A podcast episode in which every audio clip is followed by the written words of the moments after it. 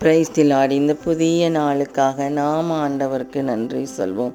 ஒவ்வொரு நாளும் கர்த்தருடைய கிருபையினால் தான் அந்த பூமியில் பாதுகாப்போடு வாழ்கிறோம் ஆண்டவரே இந்த நாளையும் கூட கர்த்தாவை நீங்கள் தெய்வகுமாரை அனுப்பி எங்களை மீட்டு கொண்டது மாத்திரம் இல்லாமல் நீங்கள் ஆண்டவரே அவருடைய மரணத்தின் மூலம் அவருடைய உயிர்த்தெழுதல் மூலம் நீங்கள் சம்பாதித்து கொடுத்த சகல ஆசீர்வாதங்களை நாங்கள் இன்றைக்கு உங்கள் துணியோடு உங்கள் பலத்தோடு அனுபவிக்கும்படியாக எங்கள் ஆயுசு நாட்களை கூட்டி கொடுத்ததற்காக நன்றி சொல்கிறோம் ஆண்டவரே.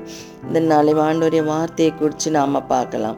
ஒன்று சாமுவேல் இருபத்தி ஐந்தாம் அதிகாரம் முப்பத்தி ரெண்டாவது வசனமும் முப்பத்தி மூணாவது வசனமும். ஒன்று சாமுவேல் இருபத்தி அஞ்சு முப்பத்தி ரெண்டு முப்பத்தி மூணு அப்பொழுது தாவீது அபிகாயினை நோக்கி உன்னை இன்றைய தினம் என்னை சந்திக்க அனுப்பின இஸ்ரவேலின் தேவனாகிய கர்த்தருக்கு ஸ்தோத்திரம். நீ சொல்லிய யோசனை ஆசீர்வதிக்கப்படுவதாக. நான் இரத்தம் சிந்த வராதபடிக்கும் என் கையே பழிவாங்காதபடிக்கும் நீ இன்றைய தினம் எனக்கு தடை பண்ணினபடியால் படியினால் நீயும் ஆசீர்வதிக்கப்படுவாயாக. ஆமேன். இந்த இடத்துல வந்து இந்த அபிகாயிலும் தாவீதுங்கிறவங்கள நம்ம பார்க்குறோம். இதில் மூணு பேர் இந்த இதில் வாராங்க. அதாவது தாவீது அபிகாயில் இன்னொன்று வந்து நாபால். இந்த நாபால் அப்படிங்கிறவர் வந்து இந்த அபிகாயிலோட கணவர். இந்த இருபத்தி ஐந்தாவது அதிகாரத்தை நீங்கள் முதல்ல இருந்து வாசிச்சிங்கன்னா தெரியும். இந்த அதிகாரத்தில் வந்து ஆறாவது வசனத்தில் பார்த்தீங்கன்னா அந்த அந்த இந்த நாபால்ங்கிறவர் தான் ஒரு பெரிய வசதி உள்ள ஒரு பணக்காரனாக இருந்திருக்காரு அபிகாயிலோட கணவர். இவங்க வந்து ஆடுகளை வந்து மேய்த்துக்கிட்டு இருக்காங்க.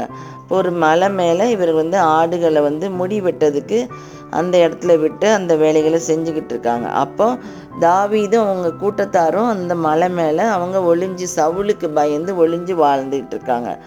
அப்போ தான் வந்து தாவீது என்ன சொல்கிறாரு நாபால்கிட்ட போய் உதவி கேட்க சொல்லி அதாவது அவங்களுக்கு வந்து மலை மேலே காட்டுக்குள்ளே இருக்கிறதுனால அவங்களுக்கு தேவையான சாப்பாடு தண்ணி அதெல்லாம் இருக்காது. அவங்க என்ன பயந்து ஒளி சவுளுக்காக தானே ஒளிந்து இருக்காங்க மறைந்து. அப்போ அதனால் தாவீதை அனுப்புகிறாரு நாபால்கிட்ட போய் உதவி கேட்கும்படியாக அனுப்புகிறாரு அப்போ கூட இங்கே தாவீதோட பண்பை பாருங்கள் இருபத்தஞ்சு ஆறில் அவர்கிட்ட போய் எப்படி கேட்க சொல்கிறாருன்னா அஞ்சு ஆறும் தாவீது பத்து வாலிபரை அழைத்து நீங்கள் கர்மேலுக்கு போய் நாபாலிடத்தில் சென்று என் பெயரை சொல்லி அவன் சுக செய்தியை விசாரித்து அவனை நோக்கி நீர் வாழ்க. உமக்கு சமாதானமும் உம்முடைய வீட்டுக்கு சமாதானமும் உமக்கு உண்டான எல்லாவற்றிற்கும் சமாதானமும் உண்டாவதாக என்று அவனை வாழ்த்தி நீங்கள் உதவி கேளுங்கன்னு ஏழாவது வசனத்தில் சொல்லி அனுப்பு ஆறாவது அஞ்சு ஆறில் சொல்லி அனுப்புகிறார் அப்போ எப்படி ஒரு மனுஷங்க கிட்ட நம்ம சந்திக்கிறவங்க கிட்ட நம்ம எப்படி பேசணும்னு ஆண்டவர் இந்த மாதிரி நமக்கு கற்றுக் கொடுக்குறாரு பாருங்க. முதல்ல நம்ம ஒருத்தங்கள்ட்ட பேசும்போது அவங்க கிட்ட அவங்களோட சுக செய்தியை விசாரிக்கணும். அவங்களுடைய சமாதானம் அவங்களுக்கு நம்ம கொடுக்கணும். அவங்களுக்கு வந்து அவங்கள நம்ம ஆசீர்வதிக்கணும் அப்படிங்கிறத நம்ம இங்கே தாவீதோட பண்பு அப்பேற்பட்டவர் பண்பாக இங்கே இருக்குது அதே சமயம் இந்த நாபால்ங்கிற ஒரு பாத்திரம் எப்படி இருந்திருக்கு கேரக்டர் அப்படின்னா நாபால் வந்து உதவி செய்யலை. நாபாலுக்கு வந்து அவருக்கு வந்து இந்த தாபீதோட ஆட்களுக்கு உதவி செய்கிறதுக்கு விருப்பம் இல்லை. என்னால் பாருங்கள் பத்தாவது வசனத்தில் சொல்கிறாரு நாபால் தாவீதின் ஊழியக்காரருக்கு பிரியுத்திரமாக தாவீது என்பவன் யார்? ஈசாயின் குமாரன் யார்? தங்கள் எஜமான்களை விட்டு ஓடி போகிற வேலைக்காரர்கள் இந்நாளிலே உண்டு. நான் என் அப்பத்தையும் என் தண்ணீரையும் என் ஆடுகளை மயிர் கத்தரிக்கிறவர்களுக்காக நான் அடித்து சமையல் பண்ணிவித்ததையும் எடுத்து இன்ன இடத்தார் என்று நான் அறியாத மனுஷனுக்கு கொடுப்பேனோ என்றார். அப்போது நான் கொடுக்க மாட்டேங்கார் உதவி செய்ய மாட்டேங்கார் யாருன்னே தெரியலை அப்படின்னு சொல்லி நான் செய்ய மாட்டேன்னு மறுத்துட்டார் நாபால். அந்த வந்த பத்து பேரையும் வெறுமனை திருப்பி அனுப்பிட்டார். அப்போ வெறுமனை திருப்பி அனுப்பினதை வந்து அந்த வேலைக்காரங்க அவர் கூட இருந்து வேலை பார்த்தவங்க பார்த்துக்கிட்டே இருந்திருக்காங்க. இப்போ பார்த்துக்கிட்டே இருந்ததுனால அவங்க என்ன பண்ணிட்டாங்க? உடனே போய் அவங்க மனைவி அபிகாயில்கிட்ட போய் சொல்கிறாங்க எப்படி சொல்கிறாங்கன்னு பாருங்கள் பதினேழாவது வசனத்தில் இப்போதும் நீர் செய்ய வேண்டியதை கவனித்து பாரும். நம்முடைய எஜமான் மேலும் அவருடைய வீட்டார் யாவரும் மேலும் நிச்சயமாய் ஒரு பொல்லாப்பு வருகிறதா இருக்கிறது. இவரோ ஒருவரும் தம்மோடே பேசக்கூடாதபடிக்கு பேலியாளின் மகனாய் இருக்கிறார் என்றான். ஆமேன். இப்போ நியாயமான முறையில் இந்த நாபாலோட கதாபாத்திரம் எப்படின்னா யாரும் நியாயமான முறையில் நாபால்கிட்ட போய் பேச முடியாது. அவன் அப்பேற்பட்டவனாக நாபால் இருந்திருக்கான். அந்த அளவுக்கு அவனுக்கு வந்து எதையுமே இது பண்ண மாட்டேங்கிறான். அவ்வளவு அறிவு இல்லாத மாதிரி தான் சொல்கிறாங்க ஒரு முட்டாள்தனமான ஒரு நபராக இருந்திருக்காரு இந்த நாபால்ங்கிறவர். அந்த நாபாலை தான் இந்த அபிகாயில் மணந்திருக்கான். அப்போ இந்த வேலை பார்க்கவங்க வந்து இந்த அபிகாயில்கிட்ட சொல்கிறாங்க இப்படி வந்து தாவீதை வந்து அவங்க வந்து கோவத்தோடு அனுப்பிட்டாரு. அந்த மனுஷங்க வந்து நாங்கள் காட்டில் ஆடை மேய்க்கும் போது அந்த அளவுக்கு எங்களுக்கு பாதுகாப்பாக இருந்திருக்காங்க. எங்களுக்கு வந்து அரணாக வந்து எங்களை வந்து வளைச்சி எங்களுக்கு உதவி செஞ்சுருக்காங்க. நன்மை செஞ்சுருக்காங்க அப்படின்னு அந்த வேலைக்காரங்க வந்து நான் அபிகாயில்கிட்ட போய் தாவீது செஞ்ச நன்மைகளை சொல்கிறாங்க ஆனால் வந்து இதை வந்து இவ எல்லாத்தையும் கேட்டுட்டு என்ன பண்ணுறா அபிகாயில் என்ன பண்ணுறா உடனே தாவீதை சந்திக்க போகிறா இங்கே தாவீது கிட்ட அவங்களுடைய பையன் பத்து வாலிபர்களை நாபால்கிட்ட அனுப்புனாங்க அவங்க போய் சொல்கிறாங்க இந்த மாதிரி ஒரு இது நடந்து நாபால் எதுவும் தரலன்னு ஒன்னே தாவீது கோபமாக எழும்பி அவங்க அவ்வளோ பேரையும் கொல்லணும். அவனுக்கு வந்து பார்த்தீங்கன்னா வசனத்தில் அவர் சொல்கிறாரு ஒரு நாய் கூட அவன் வீட்டில் இருக்கிற அந்த நாய் கூட அதை கூட நம்ம விடக்கூடாது. ஒரு அவனோட அத்தனையும் நம்ம வந்து கொன்றுவோம் எல்லாரும் கிளம்பி போவோம் அப்படின்னு சொல்லிட்டு எல்லாத்தையும் கூட்டிக்கிட்டு தாவீது வந்து அழிக்கிறதுக்காக அவங்க எல்லாத்தையும் கொல்றதுக்காக கிளம்பி கோபத்தோட அந்த இடத்துல போகிறாரு அப்படி போகும்போது தான் அவர் வந்து மலை மேலே இறங்கி அவர் போகும்போது தான் இங்கே அபிகாயில் பார்க்குறாரு அபிகாயில் வந்து தடுத்து நிறுத்துகிறான் இந்த மாதிரி இந்த இடத்துல அபிகாலோட யோசனையாக தாவீது கேட்குறாரு போக வேண்டாம் நீங்கள் ரத்தம் சிந்த வேண்டாம் அப்படின்னு சொல்லி அபிகாயில் வந்து இங்கே தடுத்து நிறுத்துகிறான் அவள் வந்து அவ்வளவு கீழ்ப்படிந்து தாவீதை பார்த்து வணங்கி அவ்வளவு கொல்லணுங்கிற ஒரு கோவத்தோட போகும்போது தான் வசனம் வந்து என்ன சொல்லுது? இருபத்தி நாலில் அவன் பாதத்தில் விழுந்து என் ஆண்டவனே இந்த பாதகம் என்மேல் சுமரட்டும்.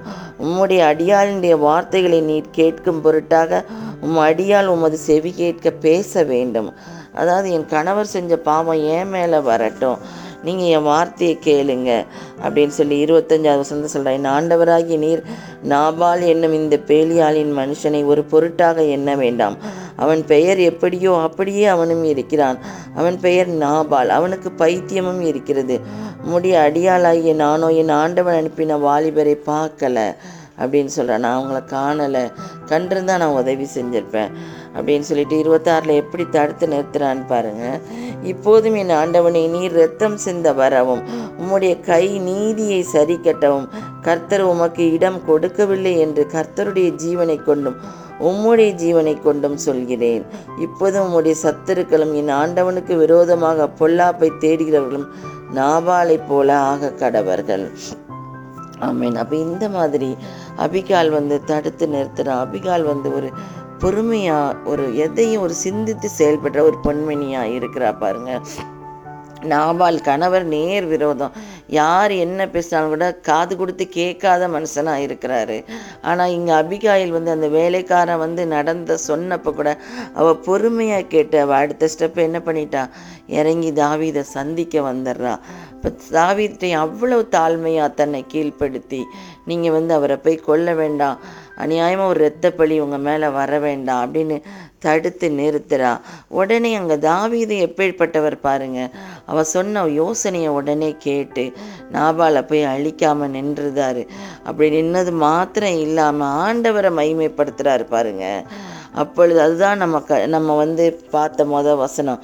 ஒன்று சாமுவேல் இருபத்தஞ்சி முப்பத்தி ரெண்டு முப்பத்தி மூணு அப்பொழுது தாவிது அபிகாயிலை நோக்கி உன்னை இன்றைய தினம் என்னை சந்திக்க அனுப்பின இஸ்ரவேலின் தேவனாகிய கர்த்தருக்கு ஸ்தோத்திரம்.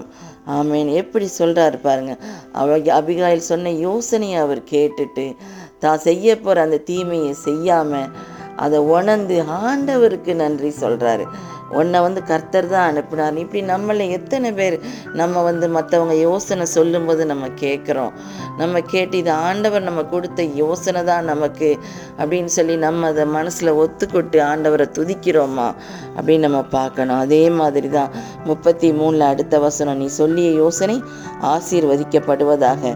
நான் ரத்தம் சிந்த வராதபடிக்கும் என் கையே பழி வாங்காதபடிக்கும் நீ இன்றைய தினம் எனக்கு தடை பண்ணினபடியா படியினால் நீயும் ஆசீர்வதிக்கப்படுவாயாக. ஆமேன்.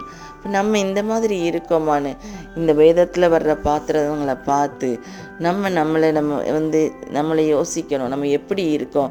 நாபால் மாதிரி நம்ம யார் பேச்சையும் கேட்காம யார் என்ன யோசனை சொன்னாலும் கூட எனக்கு எல்லாம் தெரியும் எனக்கு எதுக்கு யார் யோசனையும் அப்படின்னு நம்ம இருக்கோமா? இல்லை அபிகாயில் மாதிரி ஒரு பொறுமையோட எந்த காரியங்களையும் நம்ம செ- நிதானித்து நம்ம செயல்படுத்துகிறோமா நம்ம கணவருக்கு நம்ம உதவியாக இருக்கிறோமா? நல்ல யோசனைகளை சொல்கிறோமா அவரோட பொறுமையாக இருக்கோமா? அபிகாயில் மாதிரி. எல்லாத்தையும் நம்ம பார்க்கணும்.